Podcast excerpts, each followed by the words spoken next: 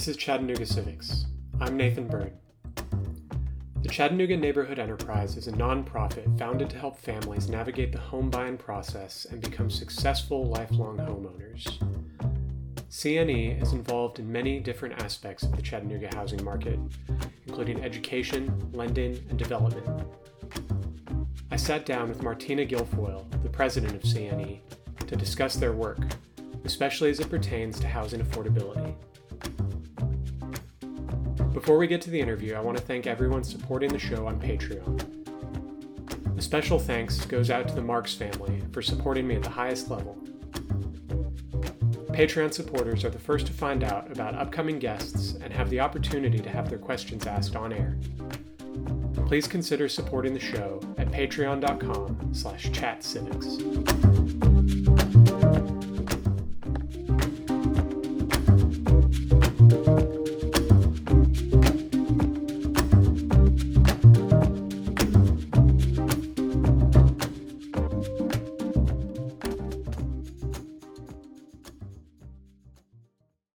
I'm Martina Guilfoyle. I'm the president and CEO of Chattanooga Neighborhood Enterprise.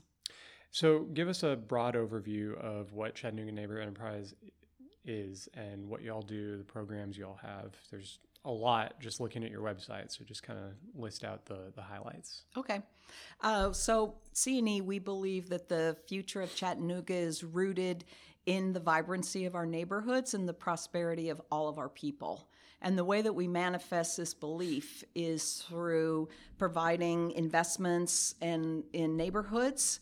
And then on the prosperity piece is providing and offering uh, programs that help people buy a home, which is the primary way most, most people accumulate wealth. Mm-hmm. Uh, we do budget counseling. Um, to help people if to reach their goal, whether it's reducing debt or uh, savings or um, improving their credit score.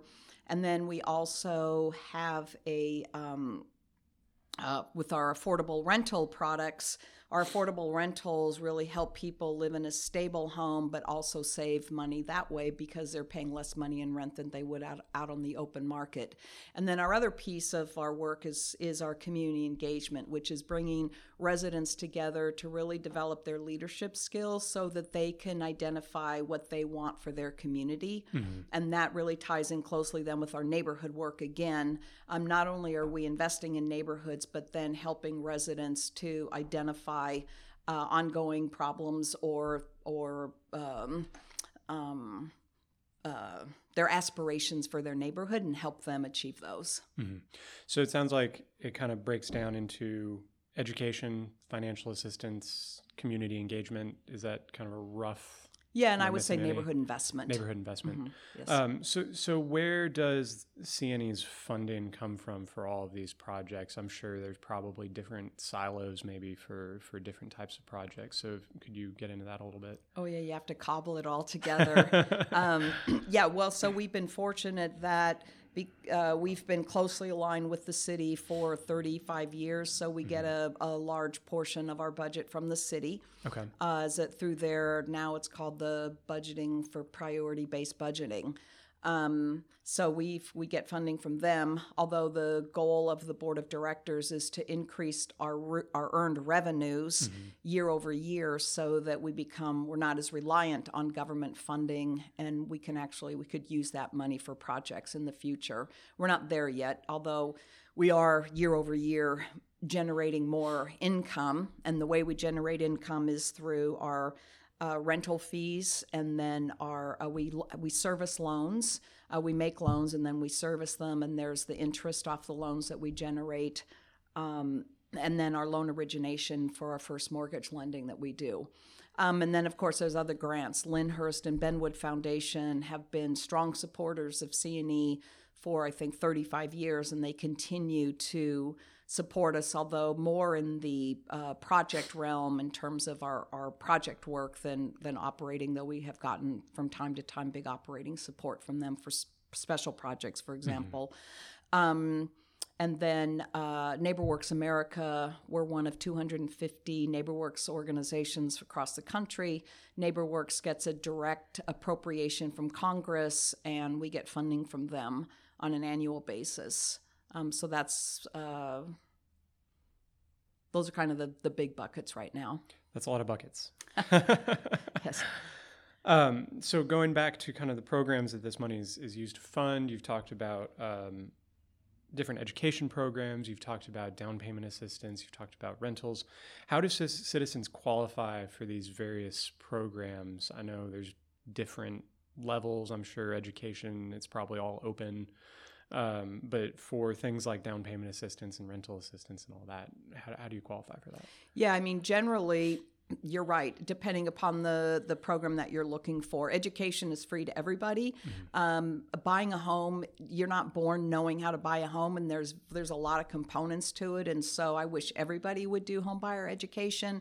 Um, some lenders require it uh, before you get a mortgage. So that's open to everybody, as is our financial counseling. Somebody wants to come in and, and get some help. Well, and trust me, you may have a lot of money and you don't know how to manage your money. So, I mean, that is available to everybody. Um, the the income qualified programs really are the are affordable rentals and our down payment assistance. Uh, again, anybody can come in and get a first mortgage from us. We're pretty competitive, and that um, the income that we generate off our first mortgage lending goes to pay for our mission work. And so we wish more people would come to us. If, if it, you could go to us or Rocket Mortgage or any private uh, mortgage company in Chattanooga, it's like, well, your money is being reinvested back in the community if you come Right. here. I I had no idea that that was just open yeah, to we, we anyone. yeah we keep we, you know we try to promote it, and Right. obviously we don't have a huge marketing budget, but um, it is something that um, we do, and we encourage people to come to us. Um, so the the down payment assistance program is uh, income qualified. I mean, the best thing to do is go on our website because it's based on family size and and um, your income. So uh, and then but and that's when then we have several different programs because one program that's funded directly from the city of Chattanooga is a lower income, and then we have our own uh, capital that we use here that we go higher. Um, and so then on the um, and then affordable rentals is similar. It's really based on your income and your family size. Uh, we do cap right now. We're capping our rentals at for a family of one. It's about 30 39 well it's almost $40000 a little less than 40000 um, and then it goes down from there Um, so, how many of those rentals do you all have and, and manage? Is that something you can share? Yeah, we have right now we have 164 units. Um, we've got 47 under construction. We're getting ready to break ground on another 29 units uh, within the next month or two. Um, and then we have another 82 in in pre-development, meaning we've got engineers and architects working on plans, um, and we're working on funding. Um, and then uh, we've got possibility of working on another 60 uh, that we still have to work out those details, and then looking at um, we still have land for a few more projects after that. Okay. Uh, so it sounds like affordable housing in general is, is pretty core to CNE's mission. Uh, and I just want to talk about that phrase for a little bit. Affordable housing is talked about a lot, especially Chattanooga. Rental rates are rising, home values are rising very quickly compared to the national average. Uh, what is the metric that CNE uses to, to quantify affordable housing specifically instead of just kind of throwing it out there as a feel good phrase? Yes, that's um, that's a really great question, and uh, you're right. I hate the word affordable because nobody knows what that means. And so, from a government perspective, you can quantify it as just as I did a, family of one that earns thirty nine thousand nine hundred and fifty dollars uh, is considered affordable. Um, and then it goes down based on your income. So 60, that's 80% AMI. The, you get into these AMIs is what the the um, government uses. Yeah, what is what is that term? Area AMI? median income, Okay. which means that uh, your area your median income is half make more, half make less. So 80% would be 80% of the median. Um, So, and then the 60%, which is where we try to target, most of our product is at $30,000 for a family of one. Um, and then uh, I think 50% AMI is 25,000. So when I do community uh, events, I like to just talk about the household income because mm-hmm. the other misnomer, unfortunately, is when you say affordable housing, everybody conjures up some bad image of what that family or person looks like and actually it's somebody that makes about 12 or 13 dollars an hour which right. means these are working people right. in our community that serve you everywhere you go during your day that you don't even think about mm-hmm. Wh- where are they going to be able to live in the future as our housing prices increase mm-hmm. so uh, that's kind of where we measure affordability in um, using the government terms uh, this might not be something that CNE gets directly involved in, but I'm curious what are what are the areas around which those AMIs are measured? You said you know median income, so half make more, half make less. Depending on how big that area is, that can really change a median. If you just take kind of the downtown core, it'll look different from if you take you know an area that includes Lookout Mountain and East Lake. You know, I mean, it's that half make more, half make less number is going to change wildly depending on where you draw the line. Yes, so this is comes out of HUD, the okay. um, Housing and Urban Development, um, mm-hmm. which is a government entity, and so they use uh, the um, area of Hamilton County and parts of Georgia. Oh wow! And so it's a pretty big, That's a pretty large area. Yeah, area. That's how they determine the the um, median income that we use for government programs. Interesting. Yeah. Um, I will say that when we, so when we look at median income, and, and this is one of my concerns in terms of, of escalating prices as you see, there was, you know, recently a report that 50% of the people that moved into Chattanooga last year made over $100,000. mm hmm So you see now these higher income families or households moving in. And what impact is that having in terms of skewing the median higher, right. where we're not seeing now, maybe the pandemic will change some of this as staffing shortages have happened, which will actually be probably a good thing for, for wages. Well, depending on where you fall on the spectrum, right. I think it's a good thing for wages. Um, we might see higher wages, but I mean, we have not seen a lot of movement in terms of people's wages at the lower end. Mm-hmm. And so, as we start pushing towards, uh, well, $40,000 is affordable, what does that mean to people that really need? Um, uh, that are earning $25,000, excuse me, $25,000 that need a place to live that's affordable. Right. So I want to talk about uh, your your actual on the ground projects that you all do, building housing and and rental housing, um, and and just talk about how these projects work. Maybe get into how they're funded, how they're selected, the areas that they're in, and maybe get into some of the challenges that you face building these projects and, and how many of them end up meeting that affordable metric and how many of them end up kind of maybe subsidizing that affordable metric? Mm-hmm. Okay, that's a good question. Um, well, we were really fortunate back in 2013 which is right before I came to CNE. Um, the staff had been working with Tennessee Temple University. Mm-hmm. Uh, they were getting ready to um, um, leave the area, close down. They'd already closed down. They were leaving the area and they were uh, disposing of all of their assets, selling them off. So they had, uh, over time, acquired all of these empty lots, what I call outside the gates. For anybody who's driven through Highland Parks, will see the fence that used to be up around the university.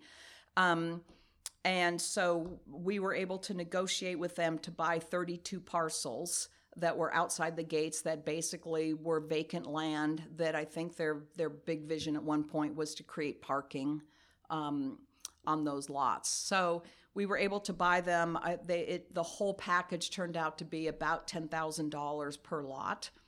Um, the um, Um, and our, our goal was to kind of rebuild that fabric of Highland Park and Ridgedale because there were so many vacant lots. Mm-hmm. Um, and at that point, believe it or not, back in 2014, 2015, I mean, Highland Park had always been on the edge, the tipping point for so many years. It was, it would have fits and starts of looking like it was going to be a desirable neighborhood, and then it would kind of go through another trend downward. Um, so it was a risk whether or not building for sale housing was going to be uh, a good investment there.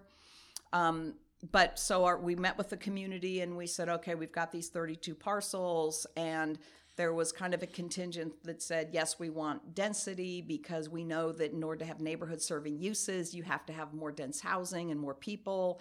And then a contingent that said, no, we, we want single family um, character.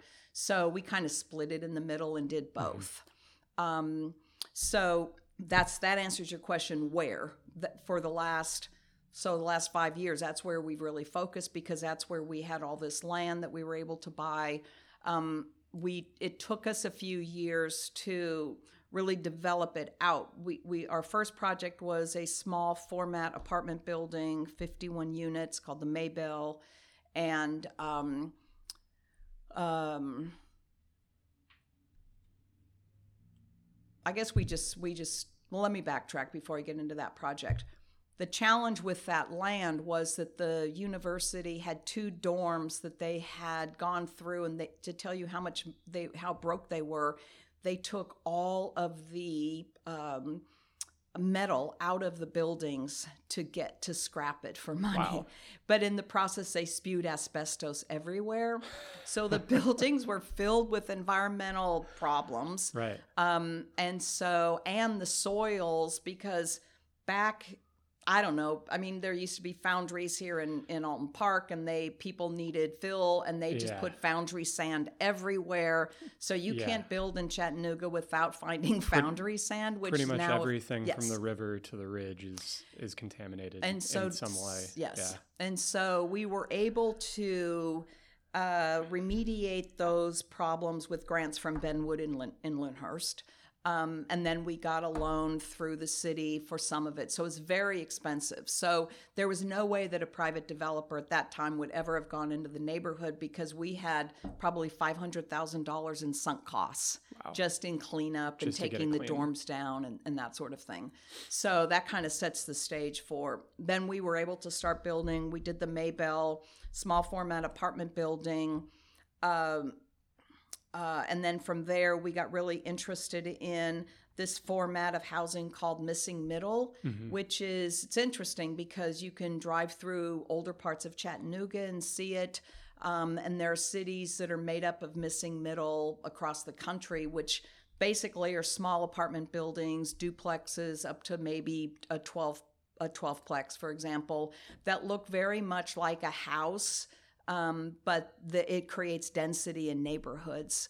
And so we thought this is interesting. How do we really, again, thinking about the neighborhood context and affordability, how do we surgically kind of go in and create density and affordability and more housing? And these housing types just seem to fit the bill. I mean, it was right. perfect. So our first prototype was a sixplex okay. on Union Avenue. Subsequently, we've built, I think, six six of those, maybe seven. Um, and they're uh, four one bedrooms and two two bedrooms. And then from there, we uh, moved across the street and we did a, a sixplex court, which is 30 units composed of five different buildings. Um, and then we moved to Bailey Avenue. We put four sixplexes there. Uh, now we're under construction for four quad, quadplexes behind the Maybell. We're doing a new development, a small standalone 18 unit walk up uh, with four quads mirroring the houses across the street, kind of in scale. Right. There's a huge house on the corner, so I think it fits into the neighborhood. Um, and then we're under construction for some duplexes. Okay. Uh, and then, um, yeah, those are the prototypes we have under under construction. So that's kind of. So the challenge is the. I guess I spent time talking about our lots that we bought because for for the longest time, for about three years, we were able to really get by with. We bought the lots at ten thousand. We bought we built single family houses. Then we started building. Um, the, we, we worked with a private developer and he built bigger houses. And then we said no we want you to we want you to make them smaller. So then he built some smaller 1200 square foot houses. And then we built some 900 800 square foot houses. And then we did some 900 square foot houses with the thought being that those small houses would always be an affordable entry point into the neighborhood.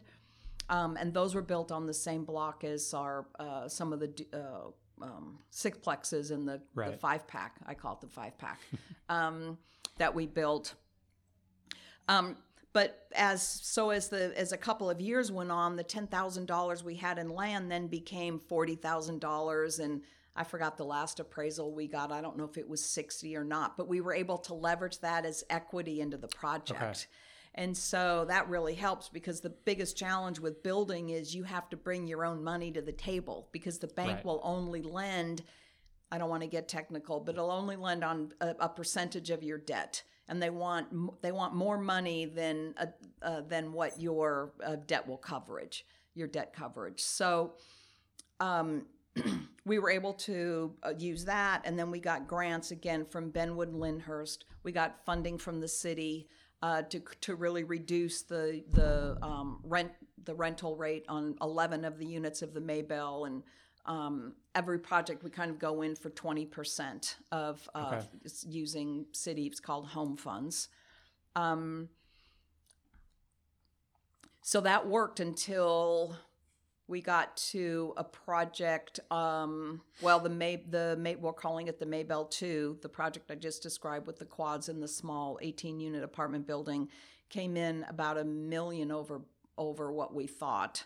Um, and so then we have to start reverse engineering and figuring out okay how do you how do you or there, is there something we missed? Is there something in construction? Um, uh, covid hit uh, lumber prices jumped Yes. um, uh, Lyndhurst came forward with a grant to help cover the gap. So, and then we also went in for the first time for a pilot, which is payment in lieu of taxes. CNE pays taxes right now on every one of its projects, which is, I guess we're going to talk about policy, but it's a huge impact on affordability or leveraging the amount of debt that you can take on. Um, so we have a pilot. Uh, so we were able to make that project work. And then we uh, we have 24 units we're getting ready to break ground on in um, on MLK, which is I'm really excited about that project because it's right in the middle of downtown. Um, and that one again came in about a million over what we had anticipated because of increased labor and construction costs. So working with going to kind of our go-to contractor who's who's been able to figure out how to shave costs um, and a lot of it is because he self-performs um, so working with him we were able to reduce i would say mm, four or five hundred thousand and then still had a gap so again Lyndhurst came to the table and uh, helped us out on, on that project. And that we're going to the, um, I just submitted an application to the city to fund affordability, lower the rents in that project. So we'll see how that turns out. But that's kind of the, what the, the era that we're in right now is construction costs um, are such that in order to really bring affordability, we're going to have to leverage a lot of different tools that we haven't layered before. Right. We were able to do it with you know some foundation funding. Um, and and honestly, I mean, and I give kudos to Benwood and Lyndhurst because they're just incredible partners. But I mean, they're they have limits on what they can support, and I think we're at the point now where construction costs for a unit has gotten so high. They're saying we can't be the only funder in a project. We Right. need we have to start really figuring this out. Um, how do you layer? Um, So I, I've got several follow up questions. That was all very informative. Um, I guess I want to start with kind of your land selection strategies. Uh, have they continued to follow this pattern of selecting land that maybe a traditional developer wouldn't touch because of the cleanup costs, or was that particular to this project? I think historically that's how CNE uh, leads the market. Mm-hmm. They go into a market where developers and the private market won't touch it, and they'll they'll build the first couple of houses, and then the developers will look around and say, "Oh, this is a safe investment," and then they kind of come in and build, and then we go on to the next neighborhood. Right. So that's kind of that's been CNE's model. Um, I think. Um, right now we're looking at when we look for land it's kind of opportunity driven right now but also looking at where especially in in more disinvested neighborhoods which which we're looking at you can't just do a one off you mm-hmm. have to go in with a strategy for lifting up the entire neighborhood because one house or one apartment building is not going to create the investment that you want in a neighborhood. Right. So you have to really strategize what is the neighborhood plan? How are you going to bring a lot of investment so that then the private market and and frankly people who own their own homes as well it's not just it's their investors mm-hmm. um, will feel like oh i want to improve my house because it's it's worth it. I can get my money back out of it. Right. Um, and so that's kind of how we're looking at now. Any place we're looking at going, what's the overall strategy and what is the price tag for that? Right. Do you ever specifically target lots that that come with those additional challenges, whether it be environmental or maybe zoning related challenges? Every at- project we have I don't think we've gotten a, product, a project yet that um, was the right, unless it was a single family house right. um, that had the right zoning, that didn't have some challenge. And until you dig, you don't know what's underground. And right. so we always hold our breath in terms of our contingency. Um, until we're we're out of the ground and and we know that what's there and we figure okay you can kind of control costs once you start building up but it's the under the ground mm-hmm. um, and then we uh, before we buy we always do an environmental um, mm-hmm. assessment so you kind of know right. what's there right uh, what is kind of the you've, you've talked about a lot of different products that y'all have uh, various sizes of single family uh, some large multifamily and then that missing middle that you talked about what's kind of the breakdown percentage wise in terms of units and is that a set strategy that y'all have to meet a certain mix or is it more dependent on uh, you know each individual situation? Uh, I would say it's really dependent on the lot size. So at the Maybell, we have one, two, and three bedroom apartments. Uh, we have two three bedroom apartments. Three bedrooms are hard to build. Right. Um, I was just in conversations with uh, the city the other day about creating a strategy so we can build more three bedrooms. Um, the challenge is that a three bedroom will take the same square footage as two one bedrooms, but half the rent. Mm-hmm. So, for example, if I could get 1600 for two one bedrooms, I might get an affordable rent on a three bedroom might be 1200. And so how do you cover that gap? Mm-hmm. So it's all about now what the what it costs to not only build but your ongoing maintenance costs Right. And then who fills that gap because the math doesn't work um, when you're charging less rents. Mm-hmm. So uh, most of our uh, our duplexes, our two bedrooms, um, the, um, as I mentioned, the sixplexes have a mix of two and one bedrooms. Uh, we have some smaller one bedrooms. The five pack on Union Avenue is, is that project stays full because our small one bedrooms are 695 so um, and that's our market that's our rent. Um, there's lower rents based on um, whether or not it's funded through the uh, home funds. Right. So it's but that's getting harder to do because of the market and the construction costs right. So. And then one last follow up question about some of the things you talked about already. You said you target 20% of those units being income restricted or subsidized? Yes, I would say. what's the yes, term that you is- want to use? This gets very confusing. we we target twenty percent to go to the city of Chattanooga and ask them for home funds, and those are units that are targeted towards folks that are earning thirty thousand dollars or less. Mm-hmm. Um, and then the rest of our units we make affordable to eighty percent or less. Now, Okay. right now in our portfolio, we have people that are over 80% in 80% AMI. Um, but that was because, believe it or not, when we built the Maybell, a market rent in 2017 was $800. And so we were we're firm believers in neighborhoods of mixed income developments. You want we want people to live in mixed income communities. That's the way it used to always be. And we're getting more and more stratified or separated um, through time just based on incomes. It seems like Right. so. Uh, anyway, we would let it. Anybody could move in, eight hundred dollars a month. Um, and so some people are still there, uh, and some other projects are were like that as well. Um, so some, but now as as um, rents have increased and incomes have increased, now we're saying I don't want personally uh, in the board, we don't want somebody. We, if we're going to keep rents low, because that's our mission, not because there's any government funding attached to a particular a particular unit if we're going to rent an apartment at 800 or 850 which is $400 below market then i want to make sure that somebody who qualifies is living there Right. so there's no point great if somebody who makes $60000 a year wants to live in one of those but i'm not going to charge you i'm going to charge you then market rate Right. not my my uh, um, reduced rate. So we're we're really trying to always walk that balance. Um, and so that was a kind of revelation we had maybe about a year and a half ago that.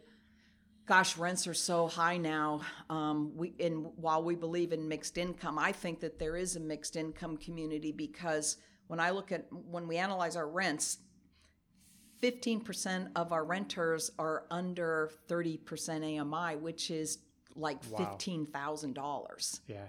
And so, even though I'm throwing out these numbers to you, I mean, we're serving a really broad range of folks from people who make zero and they're they're getting a voucher. We take vouchers from from um, the housing authority all the way up to maybe a hundred But most of our folks, I think our average income the last time I looked was somewhere around thirty eight thousand dollars across our portfolio.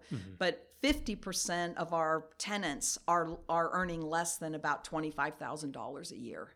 So I think that I mean I feel really happy that we're able to hit that target group, even though with our funding we kind of go in for the twelve dollar an hour sort of um, twelve to fourteen dollars an hour households, uh, but we're able to achieve lower than that. Right.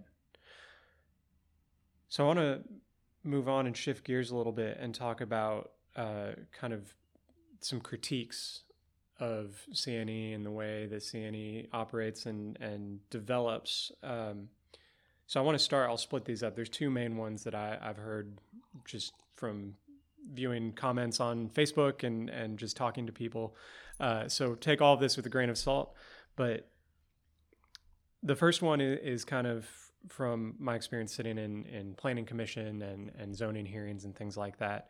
Several projects that CNE has done have seen pushback from the community, usually for being, quote, out of character with the neighborhood, unquote, in terms of, you know, scale or, uh, you know, a, a multi-unit housing development in a traditionally single-family neighborhood. Um, how do you respond to those critiques of, of CNE you know the people who are bringing these critiques to the table would maybe say not respecting the the character of the neighborhood. Hmm, that's an interesting question. um, I get it that it's hard. Change is always hard. Mhm. Um, I would say with, I mean, I can almost go project by project. The Maybell, we met with the community, and as I said, we kind of we we appeased both the people that understand density and then those who wanted single family. Um, I think that the the critique of the Maybell is that it didn't look like it's rendering. Um, and I mean, I'm the first to when when we've let folks down. I, I'm I'm I'm not going to be defensive about it. I mean, the Maybell was a, a, a, an issue of of value engineering because again, it's too you know the costs are always some always an issue when you're trying to achieve affordable rents. Um, but I think it's but I think it's turned out to be an incredible project. Um, and we've learned. I mean, every project we learn. As I said, we're we're creating prototypes, and so on each project, we're like, oh, we could have done this a little different next time. We'll Right. do this, and it's a learning process. And our goal is to develop a really great product of work that private developers can use themselves um, as good examples of good urban infill development. Um, the out of scale, I mean, the most recent example, which is this is a really tough challenge. Um, the the Area Three plan went through. They were I don't even know how many meetings over a several year period where the the community got together and they planned out what their neighborhoods would look like where there would be density, where there's still where they would uphold um, only single family housing. And Bailey Avenue was identified as one of the corridors where there would be higher density rather than into the neighborhoods. And so when we went forward with a 32 unit project on Bailey Avenue, there had been four dilapidated slum condition houses that we were able to purchase and bulldoze. And so when we proposed this project, the residents came out and said, We don't want this sort of density behind us. It was the neighbors behind. And, um, uh, but it was in line with the plan. But they had never heard about the plan. Right. And so to me, that's the challenge. It's like doing community engagement work for as long as I have, there's always somebody that doesn't know what's going on.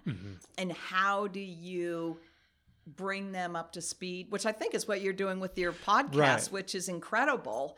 Um, which because it's needed. I mean, and it we need it from all sort of avenues. But how do people know what's going on? How do they get involved? How do they have their voices heard? Which is one of the reasons for our community engagement work as well. Um, and so you're so at some point I, I mean i don't know what the answer is because you kind of follow the rules but some people weren't- weren't aware of the rules um, so uh, but we did the uh, we did hear the residents on that project. They want something different than the uh, six the six plexes that are down the street. So we're trying to uh, go back with design work and figure out what's something that will be in scale although there is that huge church across the street. So it this is a spot that I think could be a little uh, more dense. But anyway, how do you make break up the pattern of the street so that it feels um, comfortable to the neighborhood? We did respond to the neighborhood about the quadplexes on um, behind the Maybell. We're calling the Maybell Two, so that was going to be a similar Maybell project, but they wanted something that mirrored the houses, and so we're doing the quads. Okay. Um, so we believe it or not, I mean, we do try to be respectful and listen. Right. Because it sounds like you've tried to we're a make commu- I mean, we are the. I mean, we are a community-based organization. My Right. board is made up of community members. Mm-hmm. So it's not some corporate board where people live someplace else. I mean, these are all people that donate and volunteer their time because they want a better Chattanooga. Right. So I actually want to uh, back up just a second and provide some context to some of our listeners who might be coming to this interview fresh. Um, you mentioned the Area 3 plan. Uh, that is a plan that was put in place by the Regional Planning Agency. I believe that's the River to Ridge plan that kind of provides a framework for future zoning decisions. Um, and so I encourage any listeners who are kind of struggling to keep up here uh, to go back and listen to the episodes Intro to Zoning and Regional Planning Agency. Uh, I kind of covered a lot of this stuff and talked about how, you know, the area plan is not necessarily a legal document that says this is what you can do on your land right now, but it is supposed to support somebody who comes and says, okay, this is an R1 zoning, it means you can only build a single family house, but the area plan says this should be maybe R2, R3. And so that provides some extra ammunition for somebody going through rezoning to say, hey, we want to build more density along this corridor. Um, so I, I want to make sure nobody gets left behind. We're, we're starting to get into the weeds, and, and I'm really excited for this portion of the conversation. Uh, but for anybody listening who is getting a little lost, probably go back to those episodes, Intro to Zoning and the Regional Planning Agency. Um, so I want to move on to actually, I want to ask one follow up question. Mm-hmm. Go ahead. No, actually, as a follow up, as, as, as I'm hearing you talk, the other challenge I think is that I think we have to be very careful when you ask, like, kind of what my response is to some of the criticism. I think we have to be very careful about using density as the flag under opposing affordable housing. Right. And so, even though I know folks will say, I don't mind affordable housing, I'm pro affordable housing, but yet this is too dense. Mm-hmm. Well, that's it's a double edged sword because you can't get, especially with land and construction prices as they are now. In fact, you're going to be seeing prop. My guess is in the private building market, you're going to be seeing more and more townhomes.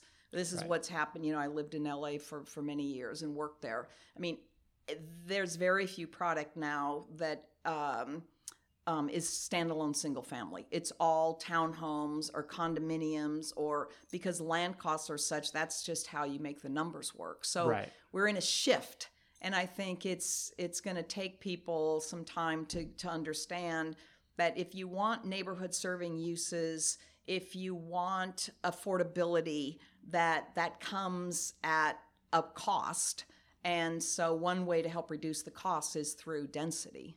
Right. I mean, that land costs the same no matter how many units you put on it. So, you've got to diffuse that somehow. Um, and I, am glad you mentioned that. Uh, you know, I, these are the kind of critiques that I, I hear at Planning Commission, so I, I do want to give them space. But I'm, I'm glad you got into kind of the weeds of how that breaks down and why density and affordability are are linked in that way. Um, I, I, do want to ask a follow up question. I'm just wondering, uh, you know, since some of these projects have been built and since they have been, you know, lived in for, for years in some cases now, in the course of your community engagement, following up with these neighborhoods, how have they been integrated? I mean, has it been successful integrating these larger units into a traditionally single family neighborhood on the ground? I mean, neighbors getting along with one another and people, you know, just living in tandem in these two different types of uses. How is that?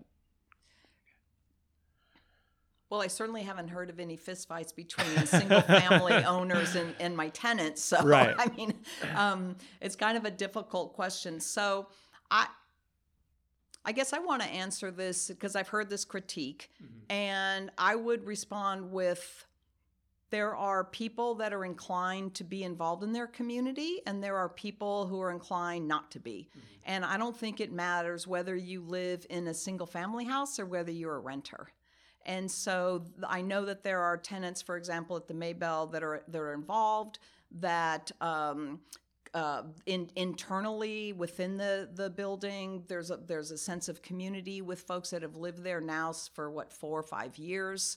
Um, but whether that translates to people participating in a neighborhood association, um, although I will say that what's the incentive to participate in neighborhood association if you hear comments about that, that you feel like you're excluded. Right. Um, and, and I've certainly heard those comments. And so it's kind of like, well, if you're complaining because people are, or you're criticizing because people aren't involved in your activity, but yet they attend the activity and they're made to feel bullied or not included by some comment that's made, why would they? Right. So, um, anyway, I think we do. Um, encourage and encourage people to sign up for the whatever neighborhood they're living in, their whatever communication tool that they use um, to attend meetings or whatever. So, and that's that's great. I think that sums that up fairly well in terms of it's not necessarily a, a matter of you know renters versus owners and, and things like that. But you know everybody can be involved. It's not just homeowners who have that agency to, to be part of a neighborhood association or a community group. Um, i want to talk about another critique of cne uh, there are concerns that cne is intentionally or not uh, kind of an agent of, of gentrification in a way by being the first builder in a neighborhood that is historically underserved coming in, building a large amount of new construction, and and very quickly raising property values in a neighborhood. Um, how do you respond to that critique? Uh, you know, this idea of, of maybe price setting a neighborhood, um, and and how that how would you respond to that? There is a school of thought that would say that's absolutely great. That what you want is property taxes to be increased because that creates a stronger city. Mm-hmm. I think when we start talking about policy, the issue becomes what do you do with that increase in property values? Right. And so, how is that reinvested back into the community to help the community where you're working? Right. Um, and what are the safeguards that be that can be created so people don't get priced out of a neighborhood? Mm-hmm. Because if you don't invest in a neighborhood, conversely, what you're saying is uh, disinvested neighborhoods is our affordable housing strategy. And right. so, do people, is it fair that in order because to keep affordability, that neighborhoods are disinvested for years? I mean, I, I don't believe, I don't think anybody wants that. Right. Um, and so to me, it's when you talk about the word gentrification, I would say really what we're trying to do is implement a neighborhood investment strategy that helps all people that are there. Um, one of the safeguards, and I think we've done this pretty successfully in, in Highland Park, is you build more affordable housing into the mix. And so, in as I mentioned, uh, in Highland Park, the market rate back in 2017 was $800 we haven't raised our rents. Our rents are still $800, but the market rate now, the county average for a one bedroom apartment in the county is $1,175. dollars mm-hmm. Downtown, it's over $1,200. So we, we may have been at market when we opened, but our goal is looking the long term. What does our portfolio look like as we age? And our costs are where they are, and b- based on operating costs, we will have to raise rents. Um, but because we we start low, we're going to be able to stay low. Right, um, and you're not raising. You know, I, I, guess the typical market rate rent raises uh, based on demand, based on you know the the landlord is able to get so much more profit based on just the market being more desirable and that's something you know you're raising off of correct me if i'm wrong here but it sounds like you're raising based off of you know taxes go up uh, maintenance costs Operating go up costs, correct. but that profit margin stays the same. Yeah yeah. Uh, so and i think and also thinking about i mean c&e is we've never displaced anybody. We've built so far we've built all on either um, mostly vacant land. Mm-hmm um, or and we just rehabilitated the the old post office in Ridgedale, but there was nobody living there. So, um, but I think this is, and in fact, we're going to we we have a my policy committee on my board is really interested in exploring this whole gentrification conversation, and I almost hate saying the word because it's so loaded with pros and cons and people that that just have this immediate reaction of oh that's bad. But really what we're talking about is investment and what's our investment strategy and how does everybody in the community benefit from that? And i think that's a conversation worth having to help drive policy around how do you really help ensure that there if if houses um, if housing prices are going up if um, the neighborhood is starting to see a general increase in desirability, how do you protect the people that are living there? Right, and uh, you're you're spot on with with gentrification being a loaded term. I, I, think it's very similar to affordable housing in that it's a term that everybody knows and everybody uses, but uh, if you ask any two different people what it means, you're going to get two different answers. It's it's not a well defined phenomenon. Um, I feel like this is a good point to kind of jump into the policy conversation, and we'll start with, uh, you know, how CNE is involved in policy advocacy, and and I guess we can start with, you know, maybe what are those safeguards against displacement that can be put in place, and how can cities use policy to prevent displacement? That's a really good question, and I uh, I look forward to a um, robust conversations with the new administration around these issues. Um, so, from my perspective, the, the, the low hanging fruit is building more affordable housing. Um, and so you could take the the taxes, the, the incremental tax difference between what you were earning before and the new tax basis, and reinvest some of that money back into just affordable housing. Um, there are places across the country, California being one. Uh, they had actual re- um, called TIF uh, redevelopment agencies would uh, tax increment financing, and they would take the profits from increased taxes, and 25% would go back into affordable housing. Um, that's one one way you could do it. You could do it voluntarily. It doesn't have to be an actual government defined TIF or. Um, uh, and oh shoot, now I've forgotten who. Somebody just did that. Some city voluntarily is using the difference between what their taxes were and the new tax basis for affordable housing. Maybe it'll come to me. Um, so that's one. I think uh, another would be, um, um, and I've forgotten exactly now if they're calling them legacy programs, but I'm really interested in right of first um, offer to, fo- to folks when you build the affordable housing, folks that have a tie to that neighborhood, either currently or maybe go back a generation or something. They have the first right to be able to rent those units. Interesting.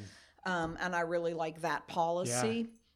um, because I think that that helps then ensure that people who are living there are able to stay there and they've made the investment living in that neighborhood for, in some cases, generations. Right. Um, so I like that as a policy. Uh, I, f- I would love to explore. Right now, there's a tax abatement f- if you're over the age, I believe, of 62 and of a certain income. But I'm wondering if that could be expanded to why is it age related? Why can't it be just income related? Um, and as a portion, much that we, we qualify people for rent or mortgages, 30% of your income. And so a certain percentage of your taxes could be frozen if uh, you can, if it goes up over your 30% income. So you're talking about property taxes being Yes, I'm sorry, property taxes. so that Yes. as values around you increase and your property assessment increases, your taxes aren't increasing fast enough to, to drive you out. Correct. Okay. Yeah. Um, I mean, and we're seeing that, you know, ta- uh, everybody just received their tax notices, and we uh, um, service loans here, as I mentioned, and fo- neighborhoods across the Chattanooga have gotten these increases, regardless of whether C and E was there or not. And um, uh, I mean, folks can't afford if you're living on six fifty, seven hundred dollars a month. I mean, any tax increase is just it wreaks havoc on your budget. So. Um, we just you know right now we just say to people we'll make sure you've you've applied for the tax abatement um, or the freeze so but i think those those are the kind of the low hanging public policy um, uh, um, recommendations that i would make to the when i get a chance with the city right. Earlier in the conversation, you mentioned um, pilots being used to kind of offset costs of projects that CNE has done. I think you said there's only one Just so one- far. mhm. Uh, but you mentioned maybe looking into that in the future. Could you dive into that a little bit more? Yes, so as I mentioned, CNE pays property taxes at a very high rate. Um, if people don't know, multifamily is taxed at a higher rate than single family. So again, you're penalizing renters. Um, why I don't know, but uh, so we pay a higher property tax rate. It equates to about $115 a month of um, additional rent we have to charge um, because we pay taxes. Or it means less money that we can borrow, which means we have to bring in more equity, which makes it hard because how are you going to raise equity as, as I mean, gets things get more expensive. So uh, we are recommending, we've made a recommendation to both the city and the county that CNE be considered to get a pilot by checklist, or I don't want to say by right because I, I don't know if maybe maybe we can get it by right, but basically, if your mission, like CNE, is to create and preserve and maintain affordable housing, and if it is for a certain period of time, and if a percentage of our rents are below or at or below 60% AMI, then we should be able to just know that we're going to get a pilot and move forward.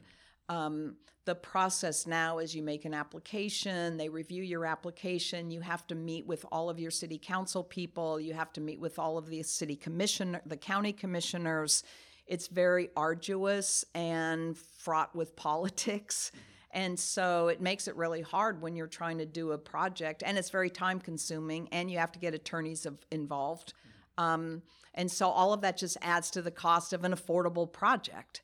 Right. And so uh, there's some openness to looking at how um, that can be done. So I'm looking and forward to that. Just to back up for some of our listeners, can you explain what a pilot is? Yes, I'm sorry. A pilot is payment in lieu of taxes. So what it does is um, you don't have to pay the increase in value of your project, the increase in taxes, except for the school taxes.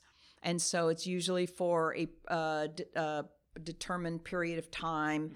I think our current pilot is 10 years. Mm-hmm. Um, each project is different. You kind of negotiate it differently with uh, the city and the county. Um, so, uh, but I mean, it's a huge difference. I mean, the school taxes, I've forgotten what percentage it is, but it's a, it's some percentage of the overall tax bill that you pay. So that you would still pay your school taxes, but the other taxes you don't have to pay for a specified period of time. So is it safe to say that that's it's basically a property tax freeze over 10 yes. years yes excluding schools yes and there are there's a state for you can get a state exemption which is really great except that the legislation was written such that it's only for senior housing and disabled and if not those two things, then you, it, it is a specific funding source. Right. So um, we don't qualify. We've gotten that. We've gotten the state exemption on a few units that we own, but not um, our overall portfolio. Uh, so I want to move on and and talk about. We've touched on zoning several times in this conversation already. So I'm just curious uh, about CNE's policy recommendations around zoning and and how zoning can be used as a tool to promote affordable housing and you know just neighborhood health in general yeah um, so as i mentioned every project that we've done we've had to go in with the zoning request to change it there isn't a really good zone for the kind of product that we do we've been using UGC um, and it's not perfect but that's what we've been using um, I don't want to confuse our listeners. It's just it's not important. It's just a zone. It's just a particular right. zone that um uh so but it's it's a um and it's always again, it adds time when not even with CNE is especially if you think about how do you get to scale, it would be great to get private developers in this area as well. So I'm going to think for a private developer for a second to them at time is always money because usually they're using someone else's money that they've borrowed and so the longer it takes to go through a zoning process that's just money that's adding to the overall bill that then gets added to the tenant's rent. And so when you have to go in for zoning changes it can take several months. Um, it's and again it's you never know if you'll get it approved or not. Um, so, but I do know that um, um, I think we've we've been able to figure it out in terms of the personalities of people. That has a lot to do with it. How you deal with people in terms of um, that work at the city and working with them to figure out the best zone. Um, and it's not then it's zoning; it's also then the building codes have a lot to do with uh, your overall um, cost and, and process as well. Did you, do, is there something specific about zoning that you're thinking about? Uh, no, all that has been helpful. I guess it sounds like you're having trouble using the zones as written currently to build I'm assuming the the missing middle and probably larger projects that y'all have built. And I'm also thinking, I know y'all did a, a, a tiny house, I guess, Mm-hmm. And I know those can be really difficult. Just my experience as an engineer, things like that can be really difficult because of setbacks and things end up eating up so much of the lot that you have to be a certain distance away from your side lot line and you have to be a certain distance away from your back lot line and you have to be a certain distance away from your front lot line. And by the time you draw all those lines, if you have a very small lot, you're left with an unbuildable piece of property. So you have to go apply for variances for all these setbacks and things. Yeah, um, what, what, and that's why we've used UGC because most of, for example, the project we uh, talked about earlier on Bailey that were in design, um, that was R3. Mm-hmm. Well, R3, you don't want an R3. I mean, basically, you're set back from the street. You could, you, in theory, you could put parking in the front of the building. Um, right, that's more of the like suburban style yes. apartments set well back from the street, the parking lot out in front. You've got maybe, you know, several different buildings kind of uh, scattered around the site with driveways through them. It's not urban in any way. Right. And and so that's why we go through the process of UGC is the, you know, we can move the project closer to the street. Um, we're really con- you know, really trying to create a good pedestrian experience so that uh, our buildings are pushed towards the front of the street, um, front porches as much mm-hmm. as possible. Mm-hmm. Uh, another cost that, just again in my own experience, comes up uh, is stormwater and parking are both pretty significant costs on a development like this, and I'm I'm just curious if if CNE has any policy recommendations around uh, either of those parking you know you're under most zones you're required a certain number of parking spaces per unit uh, which then in turn affects your stormwater. You have to treat a certain amount of stormwater uh, and, and, make sure it doesn't leave the site essentially everywhere in the downtown area uh, which can be a very arduous process. And so i'm curious if you have any specific recommendations to promote affordable housing around either of those regulations uh, well, interestingly, yes, we do. um, I will say on the parking, that's a challenge because you might have the city relax their requirements, but then you have the banks.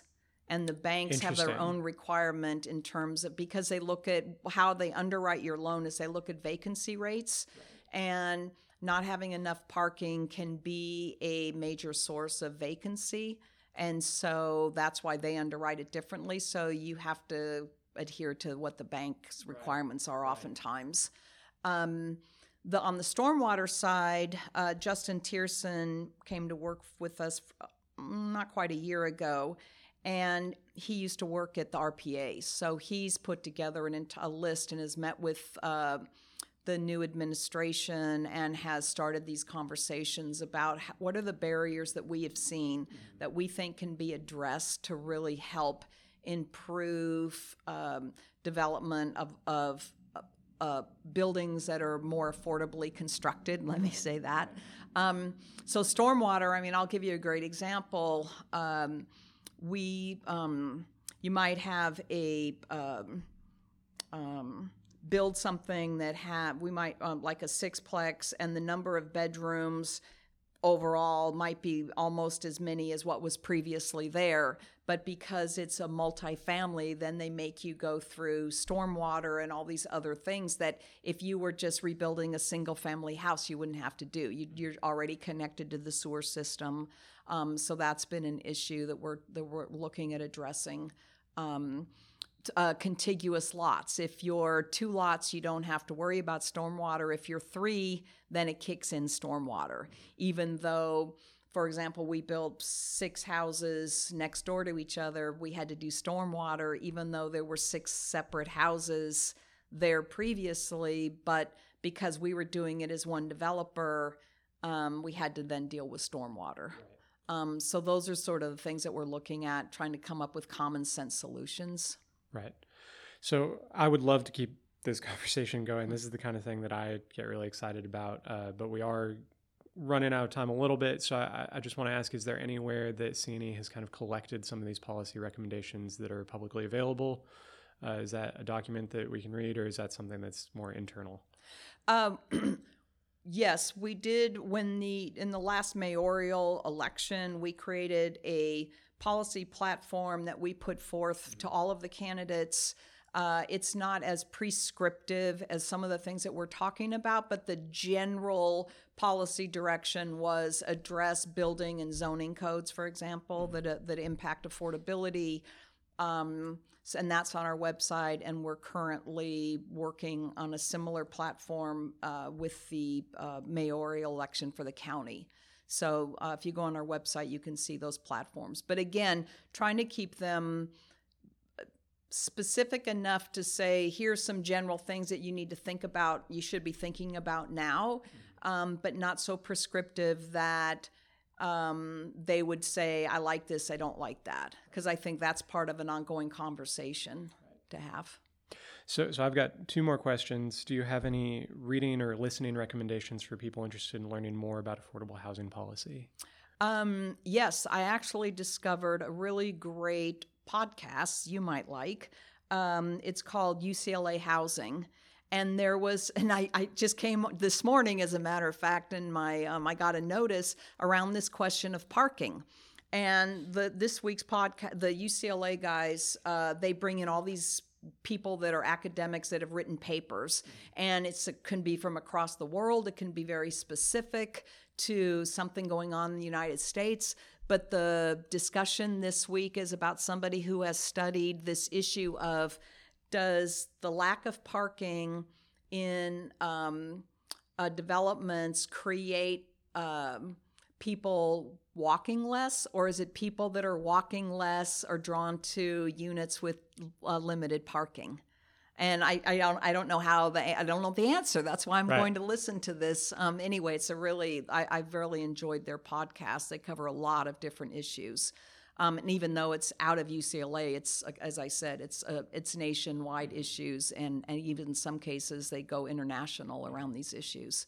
Um, and then, um, you know, ULI, uh, they're, um, they're a good source. Um, Urban Institute, Next City, Shelterforce, those are kind of the industry publications around these issues. Affordable housing, uh, National Low Income Housing Coalition, they, um, they put out stuff. Great. And I've got one last question. This comes from a, a, Patreon supporter. They're allowed to ask listener questions at the end of every episode. So we've actually covered a lot of this one. So I want to focus on kind of specific recommendations. How can regular Chattanoogans best advocate for higher density, lower cost housing development? And, and we've kind of talked about a few tools that the city has at its disposal. So I guess this question is more geared toward how can the man on the street help advocate are there any specific groups here in town or avenues for advocacy that that just normal citizens can get involved in? Mm-hmm. Um, yeah, that's a really good question. I think that uh, the mayor just completed his budget listening tour. I think that uh, they were looking for people. They wanted citizen input around how how budgetary dollars should be spent, mm-hmm. and so I think and and they do that every year. And there's a couple of times during the year with different funding sources where they'll put out we're going to be having meetings that people could go to and let their voices be heard. Um, I think talking to your city council person, representative, and telling them that you're in favor of increased density or uh, funding for affordable housing. I think that it's really important that you establish relationships and they hear from people because oftentimes they only hear from people that are opposed to something, not proactively in favor of something. Mm-hmm. Um, so I think those are two ways. Locally, there is, uh, you know, CALEB um, they've been very involved in the community land trust issue. Um, and uh, the pilot, they're also more on, on jobs pilots, but um, uh, and then their membership selects the issues that they want to work on. And so I would say that's a good um, uh, advocacy place to, to get involved with. Awesome. Well, thank you for those recommendations and thank you so much for your time. Yeah, thank you.